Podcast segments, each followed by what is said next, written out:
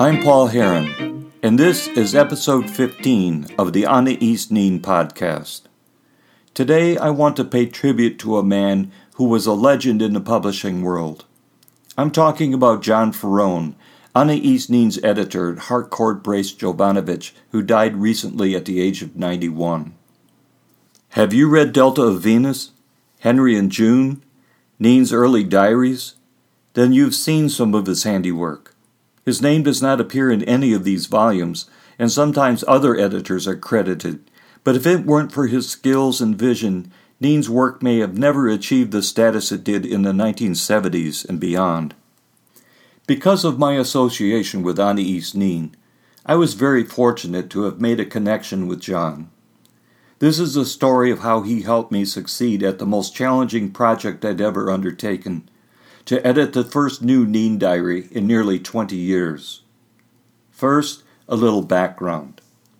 As some of you may know, Anaïs Nin's agent, Gunther Stuhlmann, was the editor of Anaïs, an international journal, for 19 years. After he passed away in 2002, I decided to keep the tradition of an annual Nin journal going and launched a cafe in space. Barbara Stuhlmann, Gunther's wife, was kind enough to give me their mailing list, and John Ferrone was one of the names on it. I had no idea that he'd edited Nin's major works, nor that he was the editor of Alice Walker's The Color Purple. At the time, I only vaguely knew that he had something to do with Nin. For now, he was a customer, and a faithful one at that. Eventually he wrote to me and asked if I'd be interested in an inside look at how he edited Henry and June. As I said, I hadn't even known that he was the editor of Henry and June. His name is not in the book. In fact, Rupert Pole, Nin's executor, is listed as editor. But I said, sure, please send the article along. When I read it, I was surprised to discover what a powerful force he was in Nin publications. Henry and June was a groundbreaking book. It was the first of Nin's so-called unexpurgated diaries, the ones that concentrate on all the stuff left out of the originally published ones.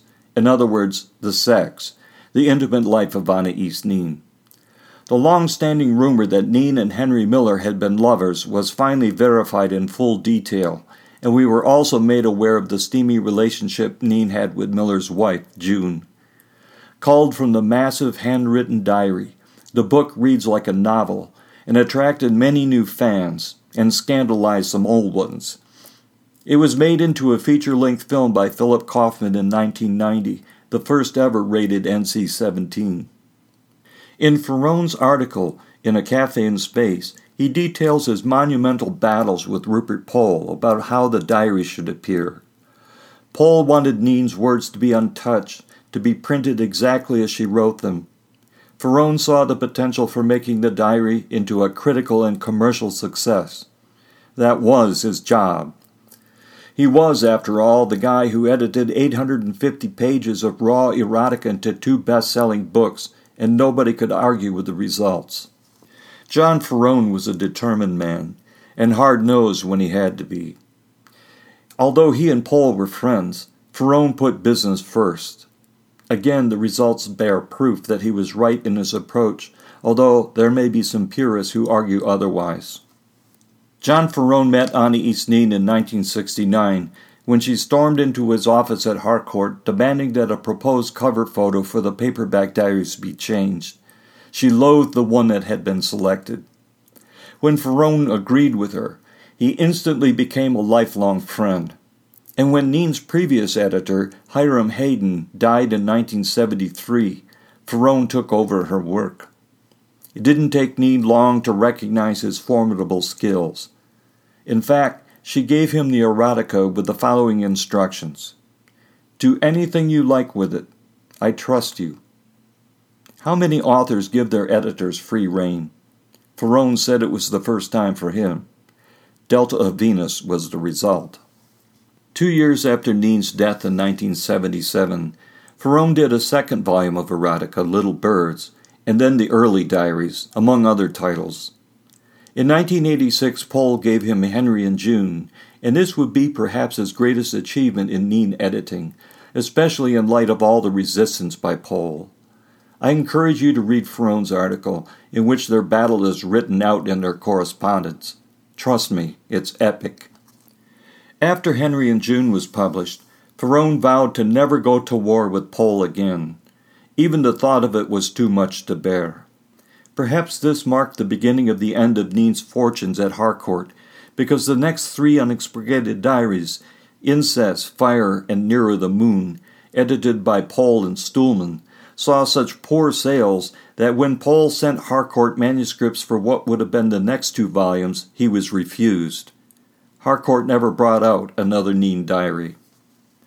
The two rejected manuscripts were tucked into boxes, and they sat collecting dust in Nin's old study at the Silver Lake House for nearly a decade. This is where I come in.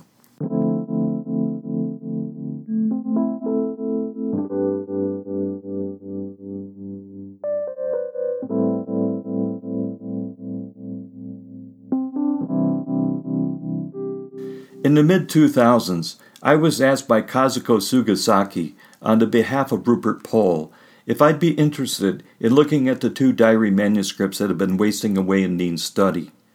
She'd been alerted to my interest in Nin and my involvement with a cafe in space, so she thought I might be the right person to edit the diaries. Now, if it sounds like I'm tooting my own horn, let me say that I found out later that no one else wanted the job. I was probably at the bottom of a long list, or not on one at all. But of course, I accepted the job without hesitation. I knew this was the opportunity of a lifetime. I was given two very heavy boxes containing the transcriptions of the diaries that Pole and his colleagues had typed up many years before. One manuscript was called In Search of Lost Joy and covered 1939 to 43, and the other was The Transparent Child, which covered 43 to 46. Together, they totaled over 1,300 typewritten pages. This was indeed a huge challenge, and I knew that I had undertaken an enormous responsibility. I never questioned whether I could do it or should do it. I just had to do it. I also knew that I would need guidance, feedback, criticism. My old mentor, Gunther Stuhlmann, was gone. To whom could I turn? The answer was obvious. John Ferrone.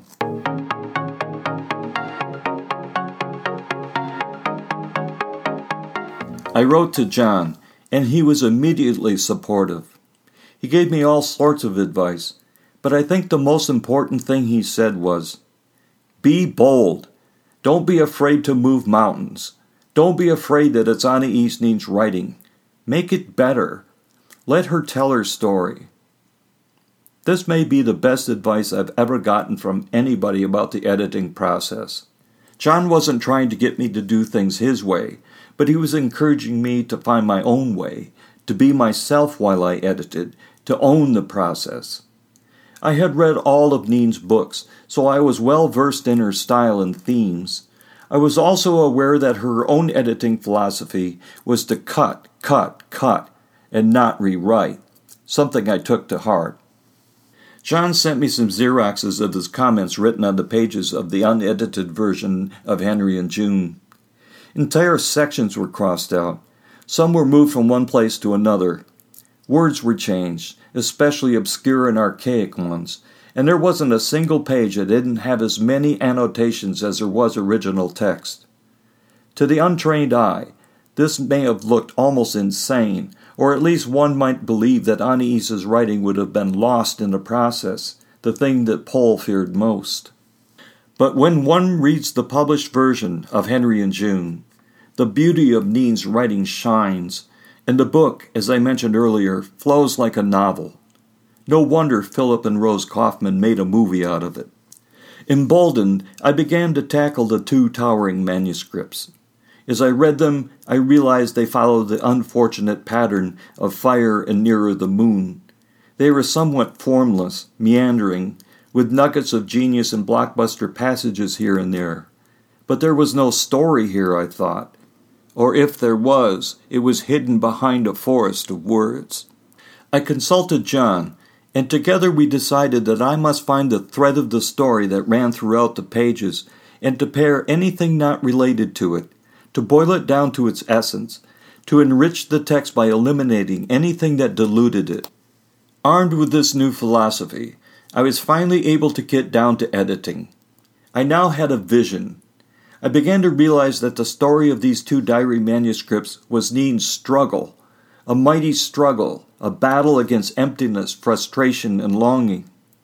It was about suffering and trying to rise above it, sometimes wildly, recklessly. Nin kept moving towards what she called mirages, falling in love with them, only to have them disappear. And it was an endless quest. She found no solace in either of the diaries, and the endlessness posed a huge problem for me as editor. There was a great beginning, which has Nin coming back to New York after World War II forced her to flee her beloved Paris, and there was plenty of great material about Nin's quest to get her work published and to find the perfect man, but there was no ending. John had warned me about Anaïs's tendency to contrive endings when she reached the final pages of a hardbound journal, and he told me I had to ignore these false endings and to find the natural one. There was no ending to In Search of Lost Joy. There was no ending to The Transparent Child either. Had the story been terminated at either of these two points, there would have been a whole lot of frustrated readers. No one wants to be on an endless journey across a desert of pain. There has to be an oasis, a payoff. When did the pain end, John asked me. It was when Nin met Rupert Pole. That was the natural ending. He enthusiastically agreed.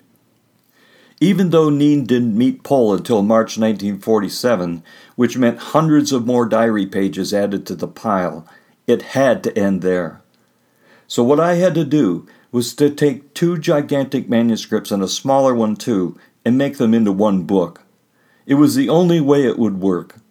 I could only imagine what Rupert, now deceased, would have thought.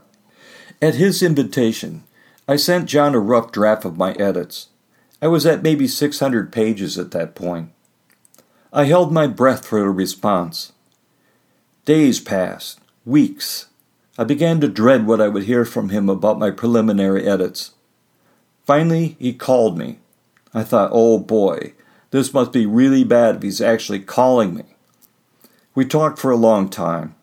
He gave me all sorts of criticism, all sorts of suggestions, all in the name of continuity, of storytelling. There is so much more that can be cut, he said, but let it sit for a while. Take some time off, and then pick it back up and read it anew. I'm sure these things will be clear then. But he saved this for last. You know what you're doing. You know, Anaïs. Keep it up. You have no idea how much this encouraged me. Although I was chomping at the bit, I took John's advice and let the book sit for a while. Thank God I had no deadline. When I got back to it, I found he was right, that all the flaws, the non-essentials, the confusions, the repetitions stuck out like so many sore thumbs. It was as though I were reading with new eyes, more able eyes. The book took shape. It was a real book. It was a story. I began to seek a co-publisher who could help with distribution. This was a big deal, the first new Nin diary in 17 years.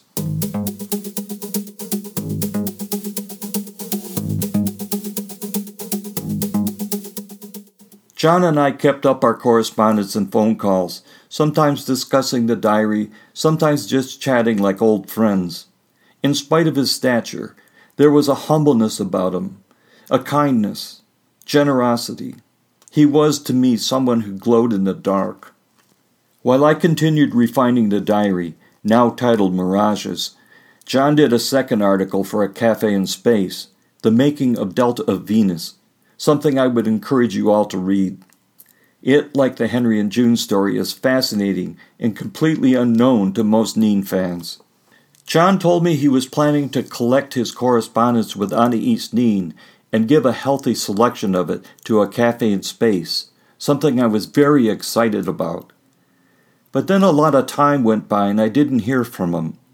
I became concerned because when John Ferrone said he was going to do something, you could bet your last dime it would get done.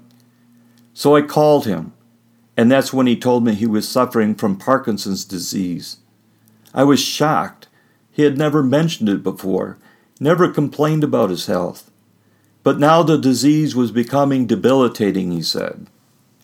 He would eventually leave his New York apartment and enter the Reformed Church home in Old Bridge, New Jersey, close to his niece Kathy and nephew Walter, and where he was well cared for and still able to communicate with his friends via periodic emails. In the meantime, I struck a deal with Swallow Press to co-publish Mirages. I was delighted, and so was John. When the book came out, the reviews were excellent. One reviewer gave me perhaps the greatest compliment of all by saying, "This book appears to not have been touched by the hands of an editor." One thing I made sure to do was to put John's name on the acknowledgments page. There is no way I could take all the credit for the editing job. I had tremendous and valuable help, and not just with Mirages, but with everything since. His influence on me will never end.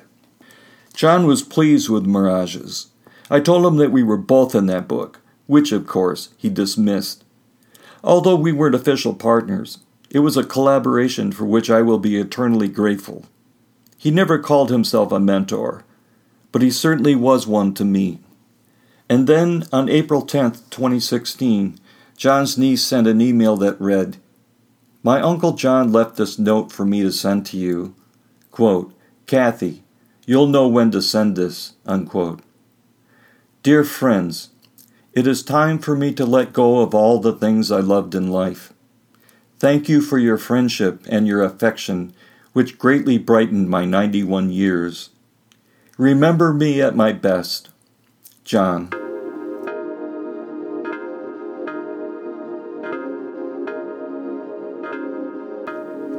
For more information about John Ferrone, visit our blog at anaisninblog.skybluepress.com. This has been the Anaïs Nin Podcast. Thanks for listening. Until the next time.